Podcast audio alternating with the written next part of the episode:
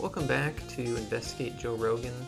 Today I will be looking at episode 1543 with Brian Muraresku and Graham Hancock.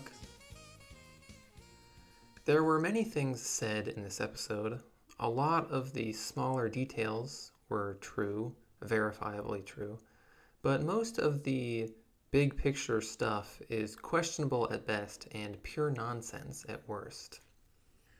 For instance, Rogan says there's a lot of evidence that the Salem witch trials were caused by ergot, a mold that can cause you to hallucinate. In reality, there is no actual evidence. It's just a theory. We don't have any ergot infested breadcrumbs from the ye olden days. And there are good reasons to think that this theory is wrong as well. Convulsive ergotism, which is what Linnda R. Caporael the creator of this theory, says the accusing girls had. It really only happens in populations that lack vitamin A, and the people of Salem had lots of access to dairy and fish since they were by a port, so there's no reason to think that they were vitamin A deficient. Also, if it was ergot that caused all of this, why were only these girls infected? Everyone would have been eating the same infected grain, right? At the very least, other members of their families would have been infected, because surely they would have been eating the same bread, right? Typically, when there's ergot outbreaks in history, tons of people get it, not a couple kids. Court records also show no signs of vomiting, diarrhea, or livid skin, all of which are standard ergot symptoms. The sorts of things that the girls claim they saw also aren't really consistent with ergot. They saw specific real people from their village, not weird perceptual distortions, which is what you'll experience uh, if you're on ergot. The better theory is that they were just faking it. You can tell from the records that as the trial progresses, the girls slowly change their symptoms and their stories to fit what the puritanical idea of witches was at the time. They would also react to things in the courtroom, such as they would start screaming and convulsing when the accused person moved and things like that. If they were genuinely on ergot and really seeing things, they they wouldn't be able to time it.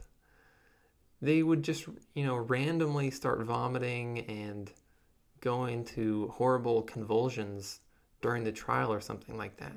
They wouldn't be able to pick their spots so perfectly to get people in trouble. A bit later, this is another smaller thing from the episode. Brian says the Rig Veda is the oldest Western literature. It's not really Western, so I, I think he misspoke or something. But either way, actually, the instructions of Shuruppak and Kesh Temple Hymn are thought to be the oldest literature ever. They are from 2600 BC, which is pretty old. That's like boomer times.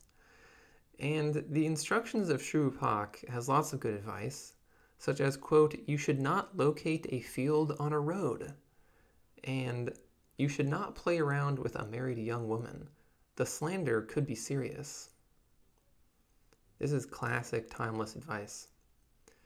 Kesh Temple Hymn is just some like myth stuff. Doesn't have cool field and sex advice, so I won't talk about it. Also, around this time, Rogan briefly mentions that MDMA can cure PTSD and Ibogaine can cure opioid addictions. I talked about this in my episode on Ben Westhoff, but that was forever ago. These are far from confirmed. Whenever Rogan brings them up, he pretty much says that they're confirmed miracle cures. But in reality, the scientific jury is still out on these things. They might work, but they also might not work. It's just not really known at this time. After a while, they do start to get into the big ideas from his book. And the sort of big idea on the Greeks that the mysteries of Eleusis uh, adherents were doing drugs It seems plausible to me, honestly. I don't really have a problem with that. But some of the things he uses to support this are questionable. For instance, he says Eleusis, or the Mysteries of Eleusis, was the foundation of all Greek society. And his argument for this is simply that when Rome was destroying the Mysteries of Eleusis, the followers told them that if they destroyed it, Greek civilization and the whole world would fall apart. Well, in my opinion, that's not really an argument for it actually being the foundation of all Greek society. Think about it this way if you asked certain Christians today in America, what would happen if you destroyed the church and got rid of all churches? They would some of some of them would probably say, "Well, America will fall apart, it'll collapse." But Brian probably wouldn't believe them, would he? He would not take this as serious evidence that America would collapse. So I don't see why we should take the word of these random Greek people as evidence that the Eleusis was seriously the foundation of everything. I think that's sort of distorting how important it actually was. Around this same time, uh, Rogan says the books The Dead Sea Scrolls and the Christian Myth and The Sacred Mushroom and the Cross were bought out by the Catholic Church to stop people from reading them. I think he seems to imply that the Catholic Church intentionally bought every copy so that, you know, people went to the bookstores and they went to the shelf where the sacred mushroom would be and there was nothing. Oh no. And apparently these books are so silly that not even Brian can get on board with them. He says they're just word games. But really, there there is no evidence that the Catholic Church bought every copy. This is just an internet conspiracy theory. Now, on to something much more serious than the ancient Greeks. Much more important. The three of them all agree that Santa Claus lore comes from magic mushrooms, specifically Amanita muscaria. Now, not everyone is on board with this idea. Ronald Hutton, a history professor at the University of Bristol, who I found talking about this in an article, has this to say about the idea. Quote, if you look at the evidence of Siberian shamanism, which I've done, you find that shamans didn't travel by sleigh, didn't usually deal with reindeer spirits, very rarely took mushrooms to get trances, and didn't have red and white clothes. So if this is true, that pretty much shoots down everything they have to say about Santa Claus lore being inspired by psychedelic mushrooms. Now, this guy might be going too far in the opposite direction. There are real historians other than Brian and Graham Hancock who will argue that Santa Claus was influenced by mushrooms. However, Brian and Graham Hancock never once mention St. Nicholas, the actual human being who really existed upon which everyone agrees that Santa Claus is based. Santa Claus, well, modern Santa Claus, is a combination of St. Nicholas, the actual guy, and Father Christmas, who is an English folk character from ye olden days. And the things that they attribute to mushrooms have, in my opinion, more likely explanations in St. Nicholas. For instance, Santa could wear red because of magic mushrooms in Siberia, or it could be because St. Nicholas wore red in real life. Just look at any of the icons of him.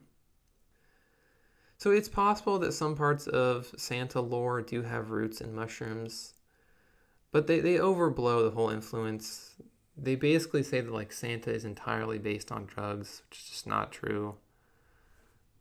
Also, a quick sidebar for any of you guys who play Melee, isn't it suspicious that the player from back in the day who used Fly Amanita as his gamer tag played ice climbers who wear fur trimmed coats just like Santa?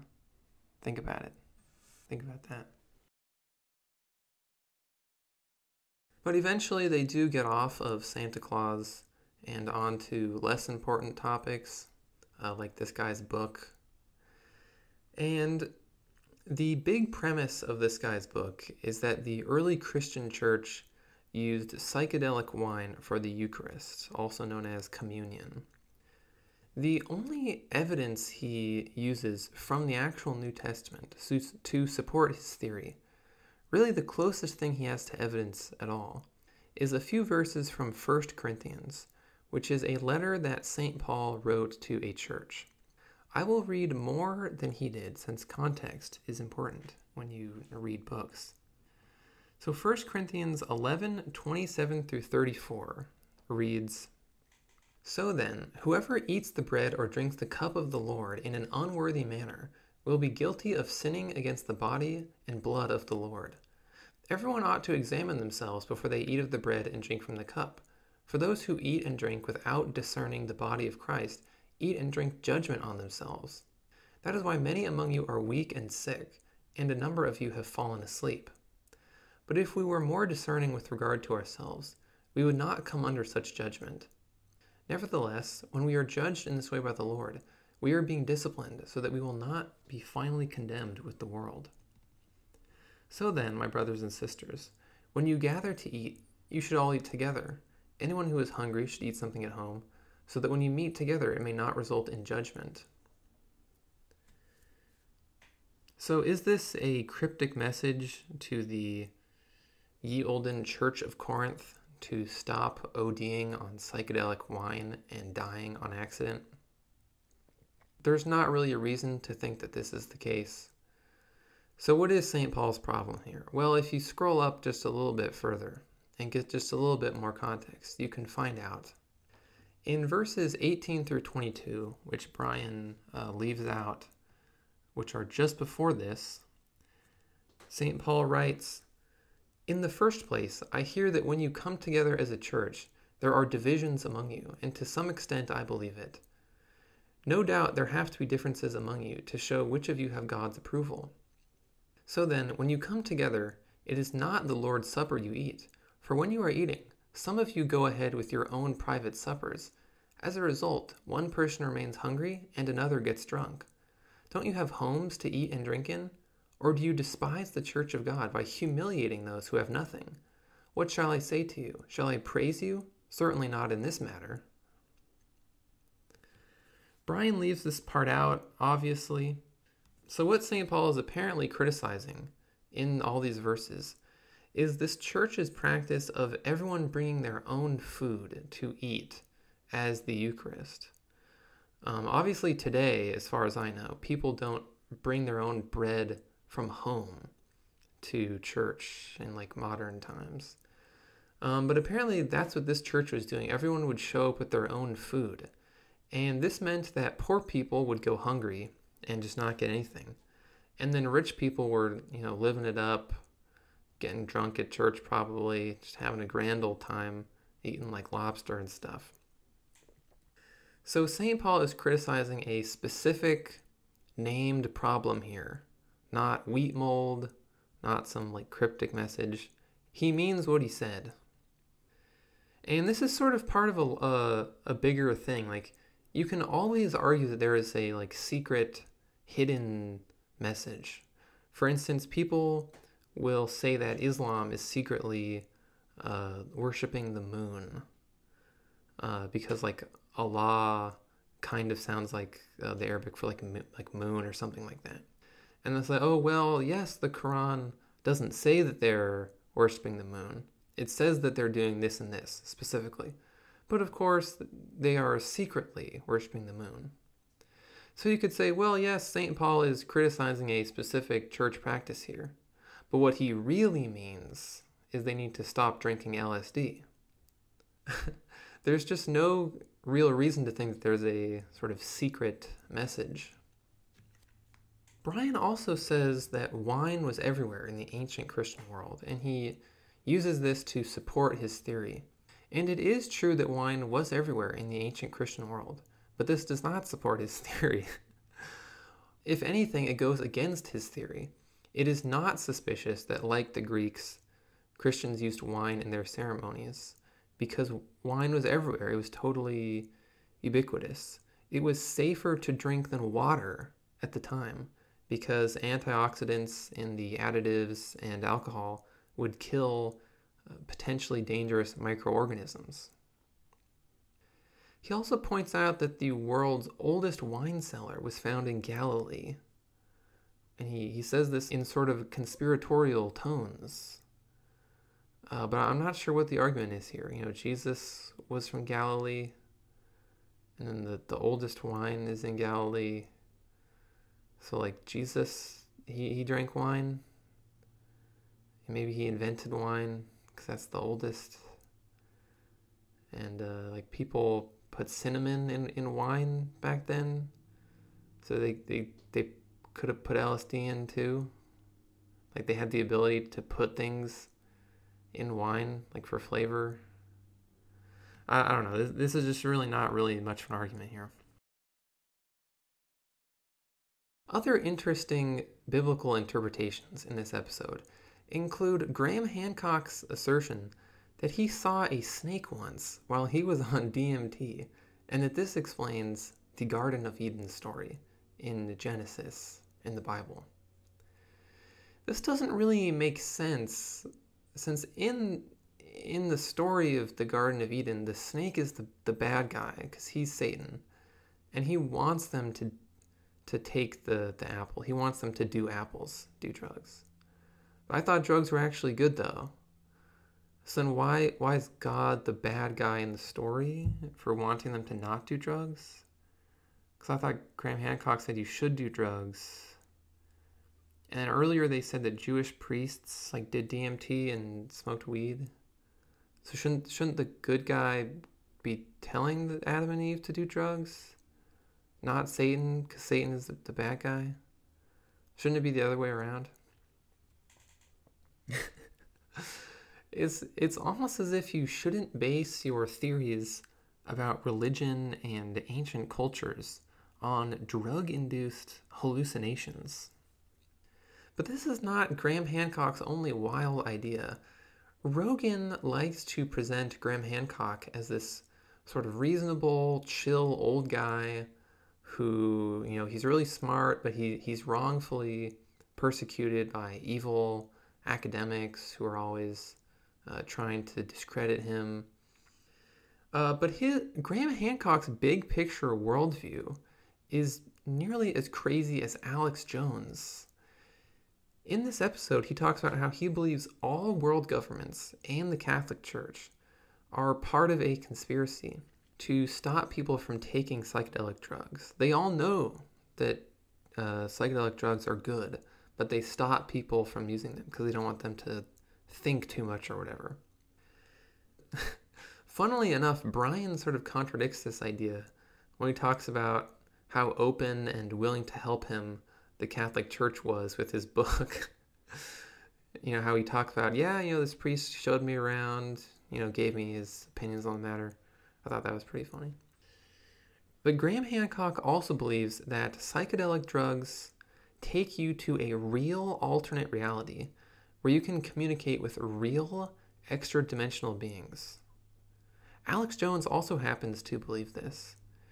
Now, obviously, there's no evidence for this, uh, but he's clearly very invested in all of this stuff. These are all just real things he says in the episode. And it is truly baffling to me how someone who knows this much about psychedelic drugs knows all the, you know, chemical stuff going on, how it causes hallucinations in your brain, how they make you see things and so on. How he genuinely believes that there are real aliens and things talking to him truly baffles me. He also uses cave paintings of characters who are half animal as evidence that even cavemen were doing psychedelics. He goes so far as to say that it is the only possible explanation.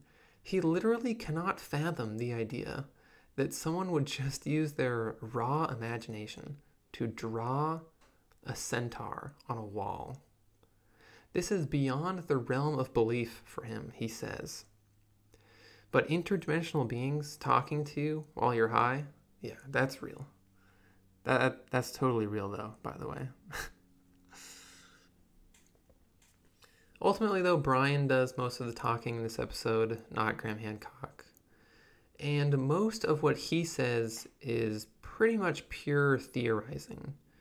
So here are some counter theorizings of mine.